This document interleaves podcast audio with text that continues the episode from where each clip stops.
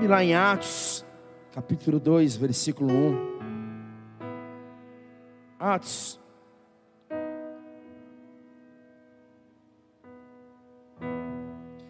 Atos, capítulo 2, versículo 1.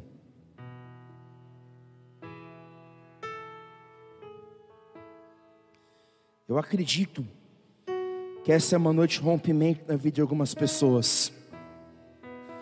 Eu acredito, de tudo que nós já vivemos agora na parcela desse culto, existe um novo liberar, novas coisas sobre a tua vida, existe uma nova estação.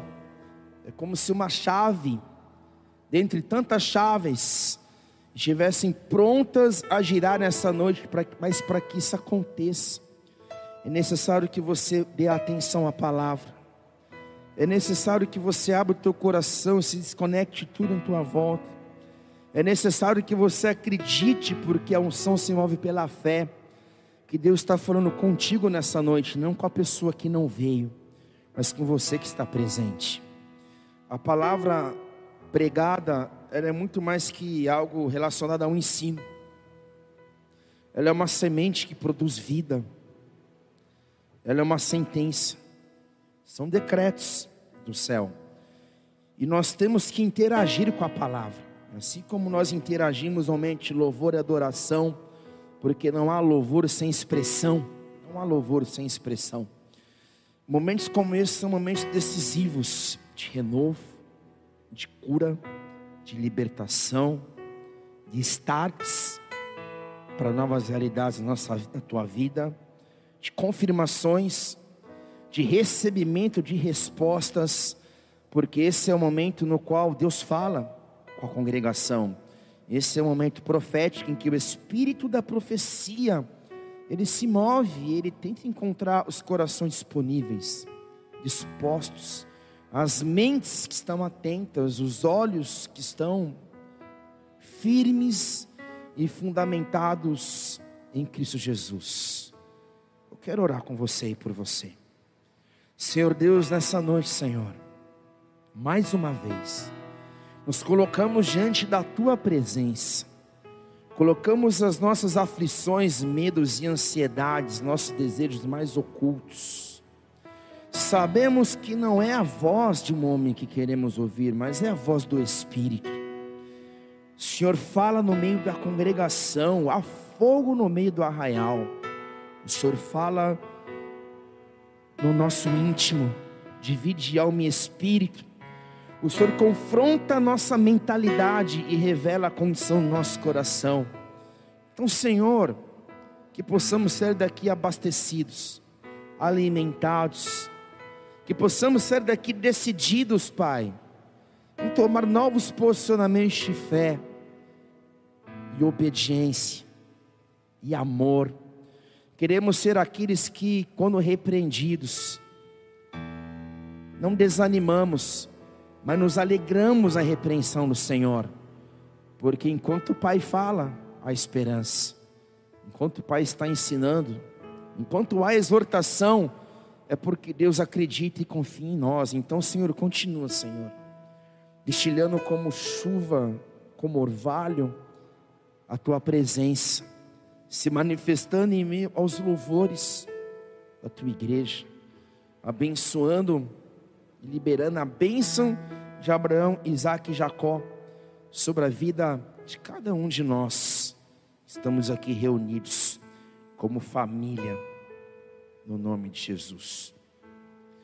Atos capítulo 2, versículo 1, o texto diz: e ao completar-se o dia de Pentecostes, estavam todos reunidos, como nós estamos aqui, em um só lugar. E de repente,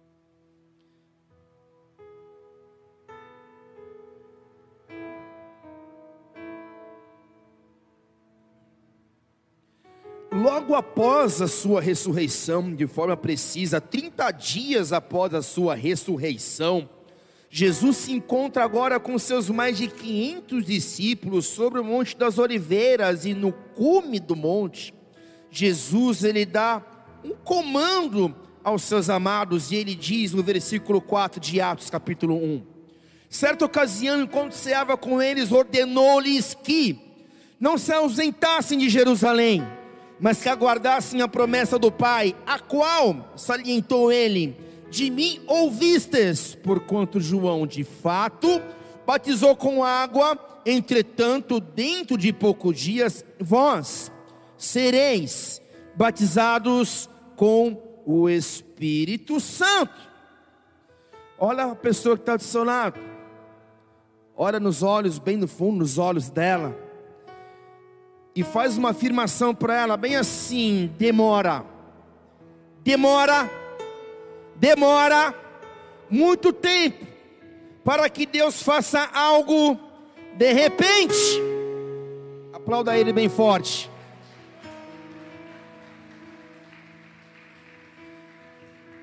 Em toda a história bíblica, os de repente Deus estão se encontrando, estão acontecendo, estão relatados. Por exemplo, Gênesis capítulo 1, versículo 1, o texto diz assim: no princípio Deus criou os céus e a terra entretanto era sem forma e vazia, e a escuridão cobria o mar que envolvia toda a terra, e o Espírito de Deus se movia sobre a face das águas. Se você é estudioso bíblico, você já deve ter ouvido falar que em Gênesis, do capítulo 1, entre o capítulo 1 e o capítulo 2, existe uma lacuna de tempo, e nessa lacuna de tempo, logicamente, se passaram muitos ou milhares de anos, ou seja, ninguém sabe exatamente o que aconteceu nesse espaço de tempo, mas há muita especulação teológica e até científica, porque alguns teólogos acreditam que foi nesse intervalo de tempo em que Lúcifer caiu, foi lançado do céu à terra, juntamente com um terço dos anjos que se rebelaram contra Deus, e isso está registrado no livro de Ezequiel capítulo 28, mas segundo a ciência, você estudou, segundo a ciência, um grande objeto, em um determinado momento da história do mundo, veio do céu, causando um cataclismo e assim destruindo toda a vida existente, que isso nós poderíamos relacionar aos dinossauros. Aí você pensa, meu Deus, vim na igreja para ouvir falar de dinossauro. Querido, a Bíblia não fala, mas é fato, existiram e não existem mais. Mas então, sem querer ficar encontrando pele no ovo de codorna, e sem querer dar nó na sua cabeça, porque estamos num culto de domingo, o fato é que, nesse espaço de tempo de criação, em que havia um caos sobre toda a terra, e o Espírito Santo pairava sobre a face do abismo que estava em trevas, nesse vazio aconteceu um evento, e eu chamo esse evento existente que aconteceu de repente, porque num determinado momento, talvez entre milhões e milhões de anos, Deus disse algo de repente, ele disse: haja luz, e houve luz, e a criação aconteceu.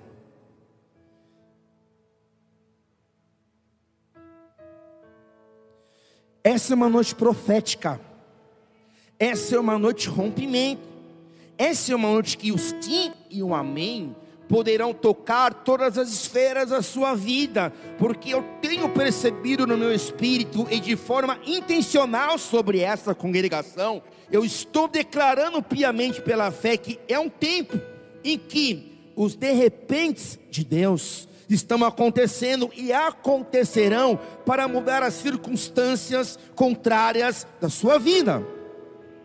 O que estava morto será ressurreto. O que estava morto será ressurreto. O que estava morto será ressurreto. Milagres acontecerão. Milagres estão acontecendo. Milagres estão acontecendo. Porque é uma temporada, eu já estou profetizando, e que o de repente de Deus te alcança.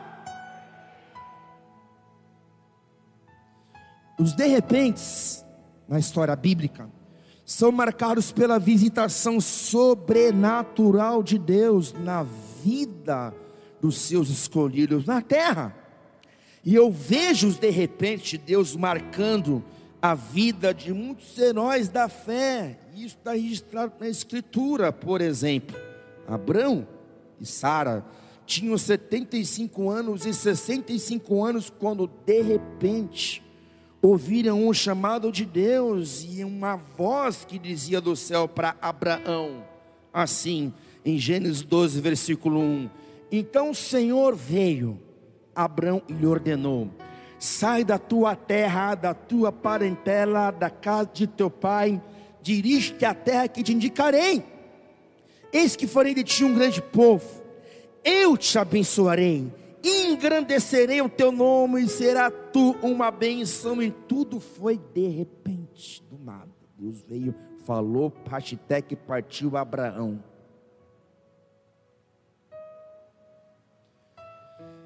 Abraão partiu no de repente, e ele partiu logicamente pela fé, sem saber exatamente para onde ele ia, mas ele tinha promessas. Ele tinha uma promessa que dizia que ele seria herdeiro de uma terra que mana leite e mel, e que ele seria pai, e que deixaria a herança da fé para um povo escolhido, que seria uma descendência, descendentes de gerações e gerações, que lembrariam do seu nome como o pai da fé.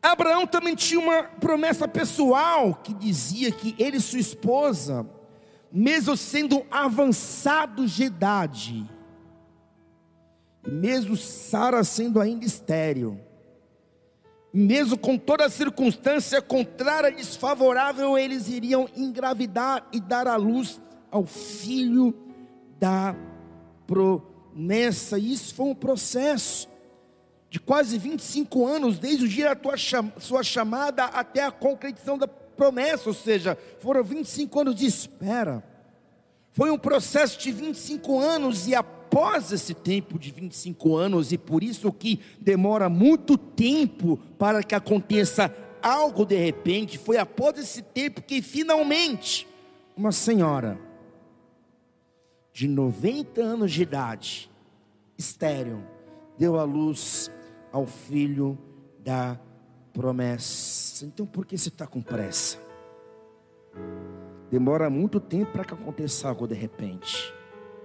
E se falando de repente, se você escutar um barulho do teu lado diferente, é porque tem um anjo trabalhando em teu favor, liberando sobre você agora algo novo, aquilo que só você e Deus sabe que você precisa, em o nome de Jesus.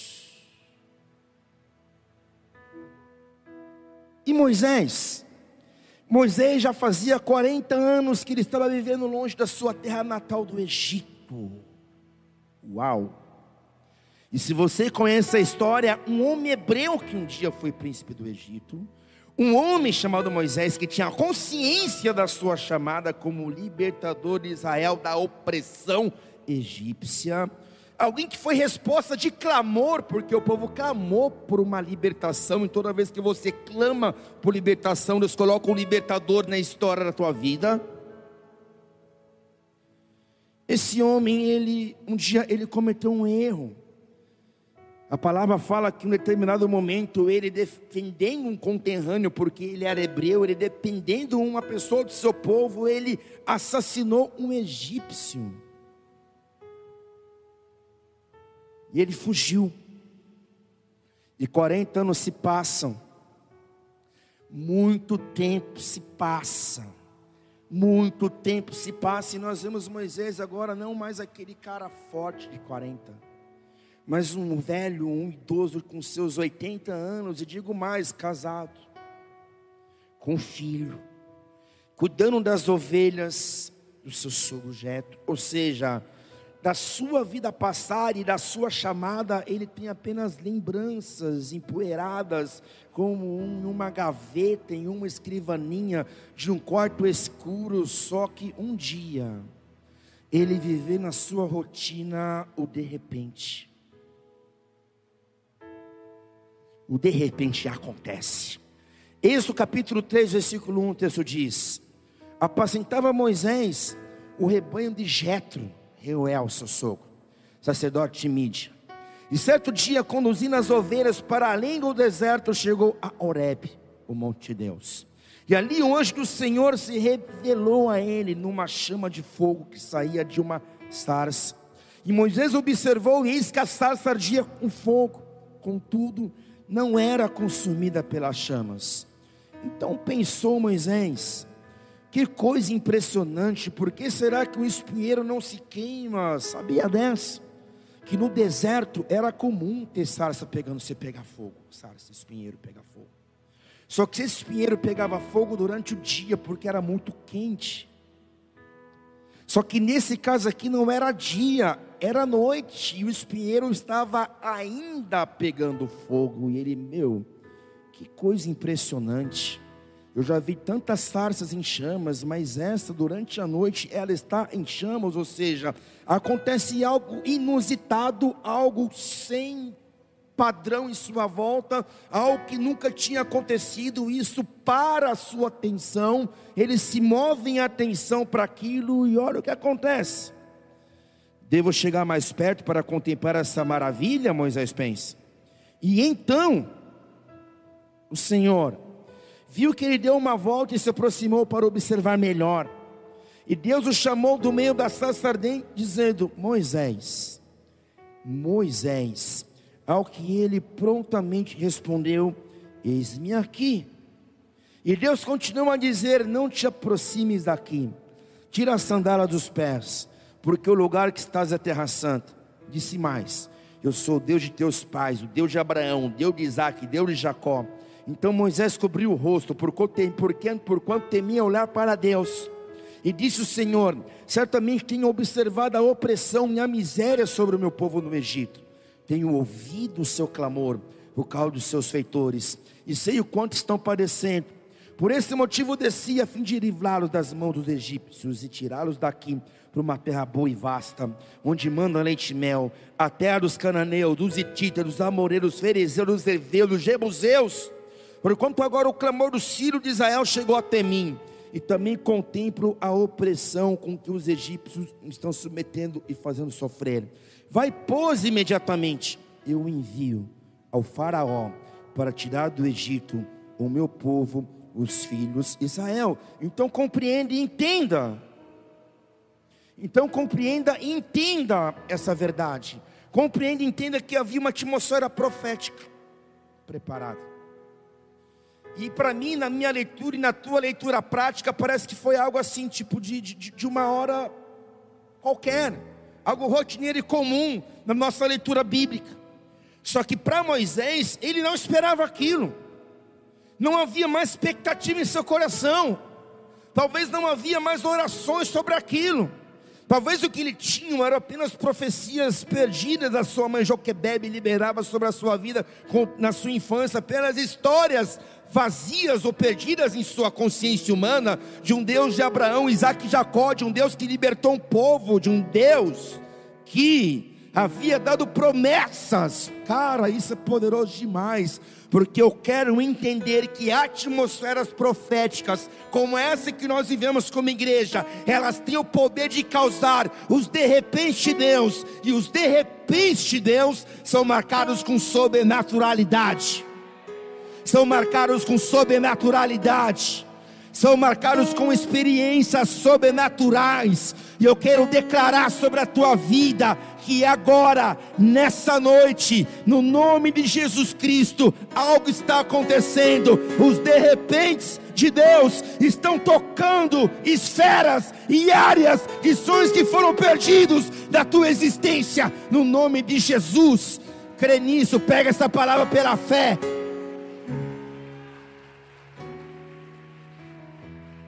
E José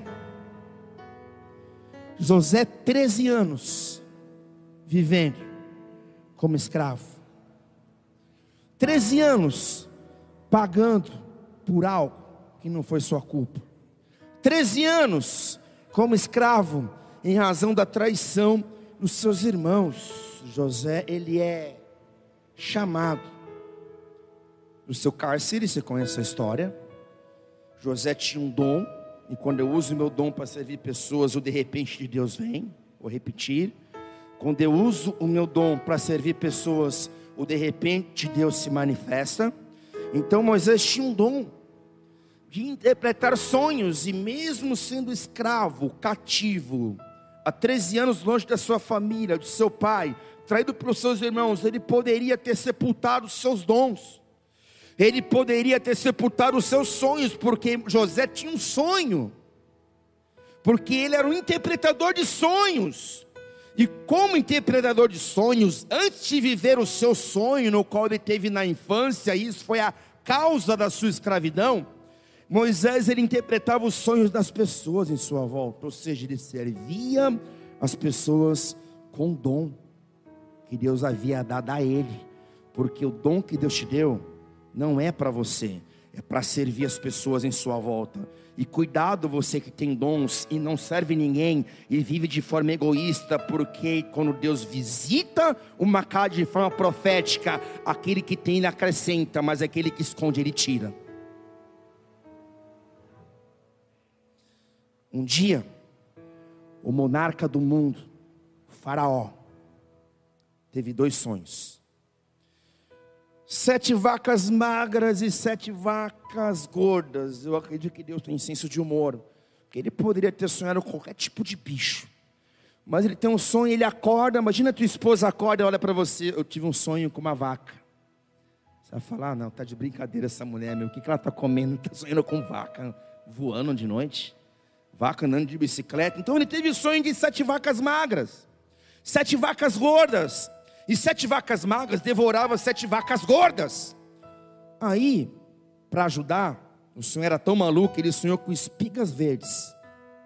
Aí sua esposa está de madrugada, 3 horas da manhã, fala: eu sonhei com espiga de milho. Essa mulher, você fala: meu, cara, essa mulher está chapada no grupo.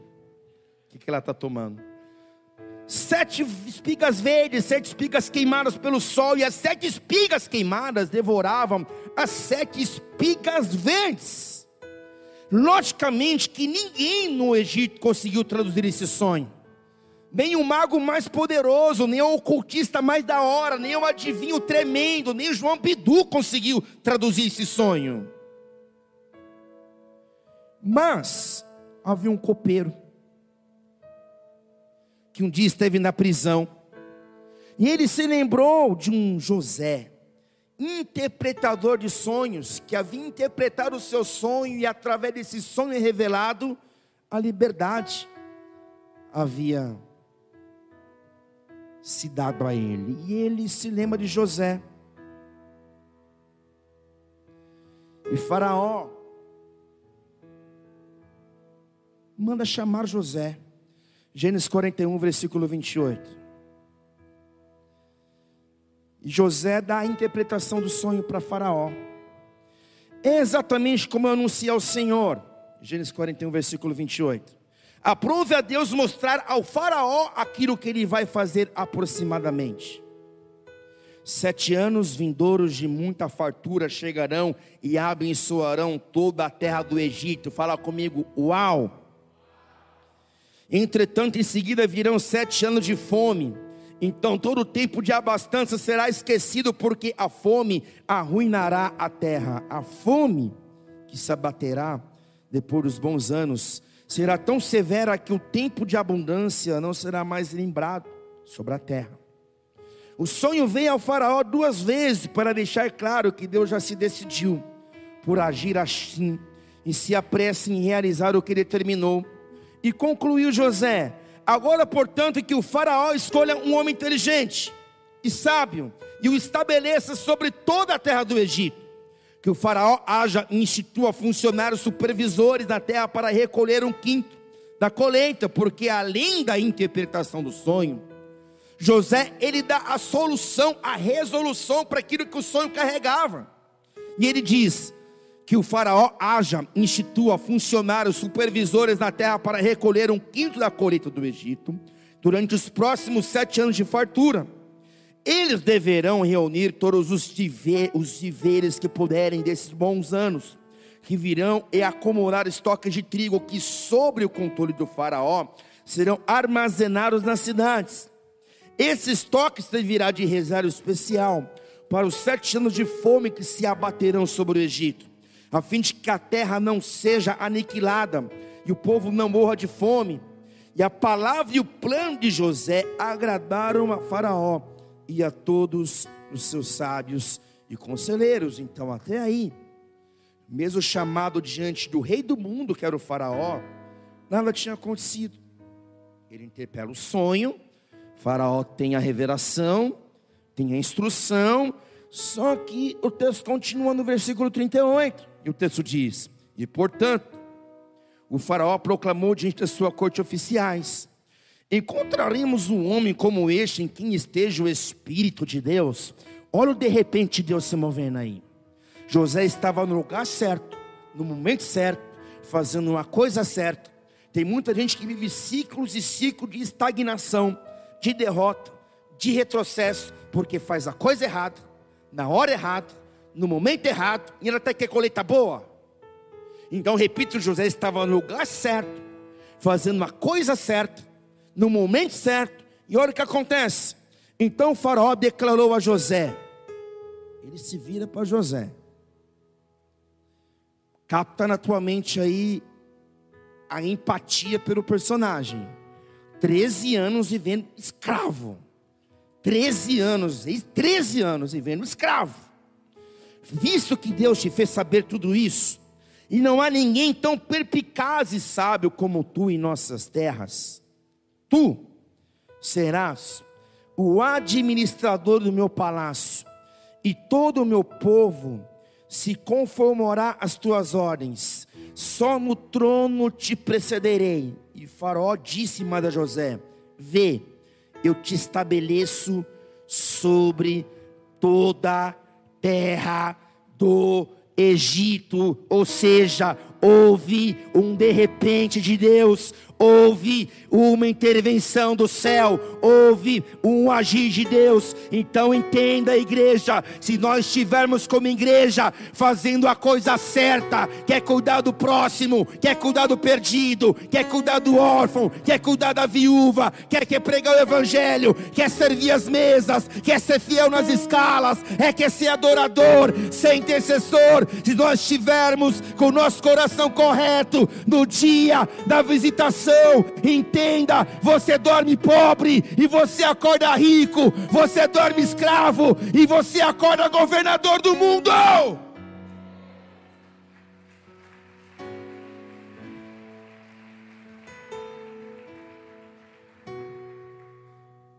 Mas os de repente não param por aí. No livro de Mateus, capítulo 2, versículo 1, o texto diz: após o nascimento, Mateus capítulo 2, versículo 1,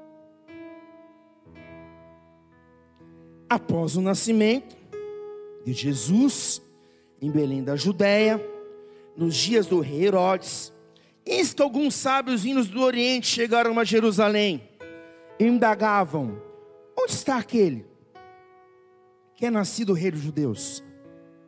Pois do Oriente vimos a sua estrela e viemos com uma motivação: adorá-lo.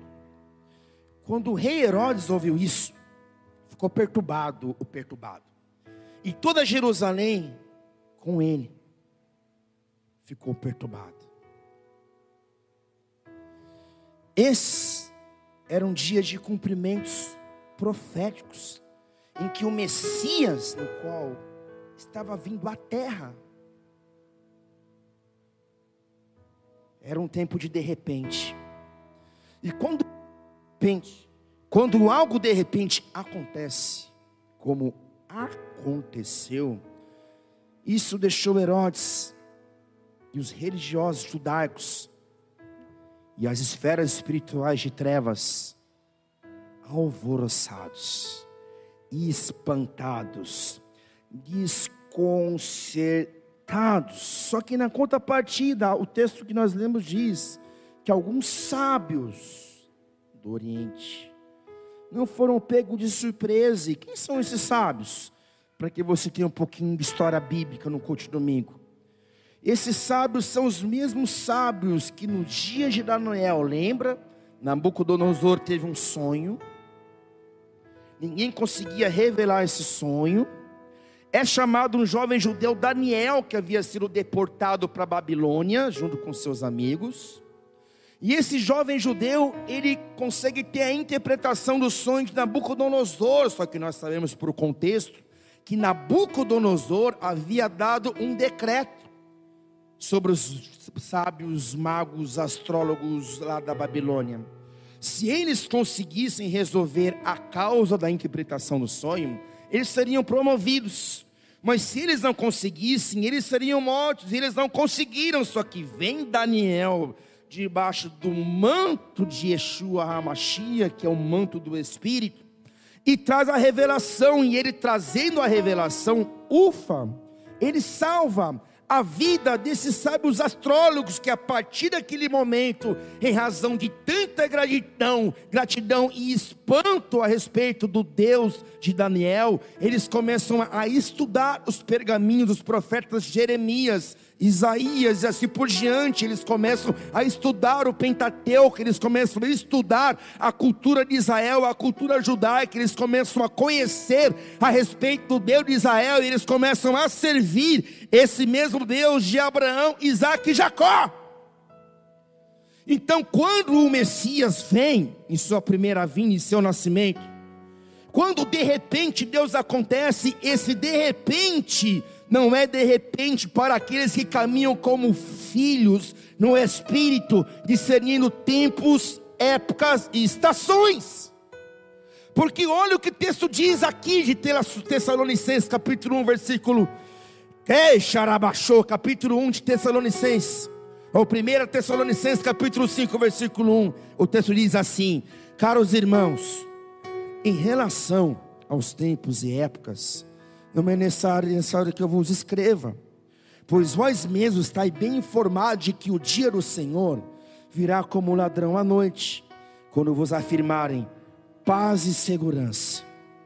Eis que de repente destruição se precipitará sobre eles, e assim como as dores de parto tomam uma mulher grávida, e de forma alguma encontrarão escape. Entretanto, vós irmãos, que não estáis vivendo nas trevas... Vós irmãos, Paulo está falando com a igreja, vocês que não estão vivendo nas trevas, mas são igreja e caminham na luz. Mesmo, cara, entenda algo aqui, não é raro ter conforto, só que a artimanha das trevas destes dias é usar o conforto para roubar o nosso discernimento. Porque se a tua vida está boa e confortável aqui nessa terra, por que você vai anelar pela segunda volta de Jesus? Por que você vai anelar por eternidade? Por que você vai dar sua vida para servir as mesas? Por que você vai vir para a igreja? Você não vem. Essa é uma artimanha destrutiva desse século.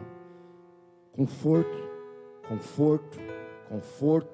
Pense na tua vida nesse mundo. Ou seja, muitos filhos estão embriagados com a vinha que plantaram pelo conforto, o trabalho, o dinheiro, o dia a dia, as escolas, os seus filhos, a sua rotina, o preço da gasolina, o que está acontecendo no governo. É o conforto, é o descanso, é o lazer. E isso é um engano das trevas, porque enquanto nós vivemos assim, confortáveis, sem se preocupar com o reino e com o advento da segunda volta de Cristo, nós vivendo assim, nós estamos em trevas, cegos, surdos e aquém das realidades de um mundo vindouro, que estão aqui em nossa volta, de um mundo espiritual, de um mundo de trevas, nas necessidades do reino. Ou seja, nós precisamos de fato sair desse lugar de trevas, para que nós encontremos a realidade do grande dia do Senhor. Olha o que o texto diz: entretanto vós irmãos, não estáis vivendo nas trevas, para que esse dia, como se fosse um ladrão, os ataque de surpresa. Mesmo você crendo ou não, mesmo você atento ou não, mesmo você discernindo ou não, mesmo crente, a segunda volta de Cristo é evidente, ela acontecerá, é fato, é bíblico, é profecia. Isso vai acontecer e isso acontecerá de repente, quando menos nós esperarmos. Paz e segurança, paz e segurança, paz e segurança, paz e segurança. Então, quando houver paz e segurança, estivermos todos em paz e segurança, Ele vem, de repente. Mas esse de repente não será de repente. Essa chuva de verão que virá sobre o mundo, com os eventos cataclísticos da segunda volta de Cristo, que acompanharão desde o arrebatamento, desde a grande tribulação, esses eventos acontecerão.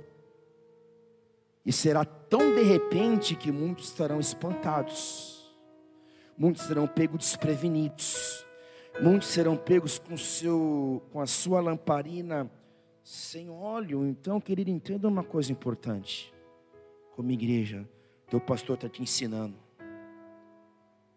Não permita que nada roube a presença, a prioridade da presença. Não se embriague com o recurso, com a prosperidade, com o dinheiro, com as coisas desse mundo que são passageiras. Abra a tua visão, porque o Rei da Glória está voltando. E de repente, você vai olhar ao teu lado. É o que a Bíblia diz: haverão duas pessoas trabalhando no campo, uma será levada. Você vai estar com a tua família em casa, você vai olhar, cadê teus filhos? Cadê tua esposa? Você vai estar dirigindo o teu carro, daqui a pouco, cadê o passageiro ou cadê o piloto? Você vai estar de avião fazendo missão no sertão. Um povo sumiu. E aquela igreja barulhenta? Os crentes barulhentos de domingo à noite? E aquele pastor barulhento, aquela pastora barulhenta? E aquele grupo de louvor barulhento? De repente, pum! Aonde estão? Ou de repente Deus aconteceu. Então eu quero aqui, cara, declarar que eu estou louco para que isso de repente aconteça. E esse de repente acontecerá, assim como foi a primeira vinda de Jesus, assim será a segunda vinda de Jesus. Haverá algo de repente. Será um evento dos de repente de Deus na terra. Mas assim como havia um grupo de profetas malucos do Oriente, atentos, olhando sinais e se movendo em adoração de acordo com a profecia, então há um remanescente. E a pergunta é: quem são os remanescentes? Quem são os remanescentes? Quem são aqueles loucos, malucos do pedaço, que estão esperando a segunda volta de Cristo? Quem são aqueles que estão com suas lâmpadas acesas? Acesas! Acesas!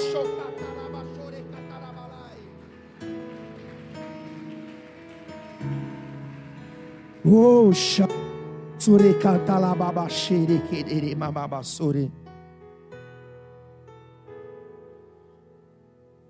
Atos, capítulo 2, versículo 1, que foi o texto que iniciamos. O texto diz que, ao completar-se o dia de Pentecostes, estavam todos reunidos num só lugar, como nós estamos aqui. Estavam todos cantando, orando, debaixo de uma palavra de Cristo, que dizia: esperai em Jerusalém, até que do alto serei revestidos de poder.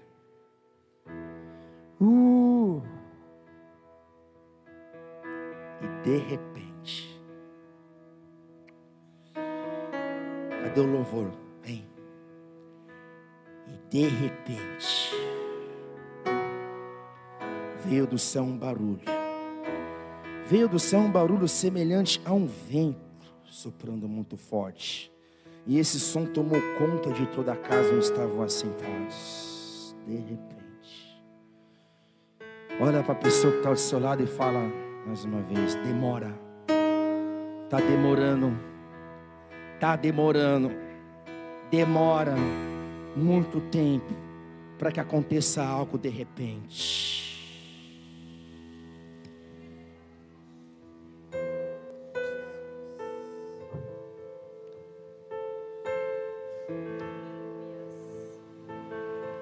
tempo de permanecer, igreja, na presença.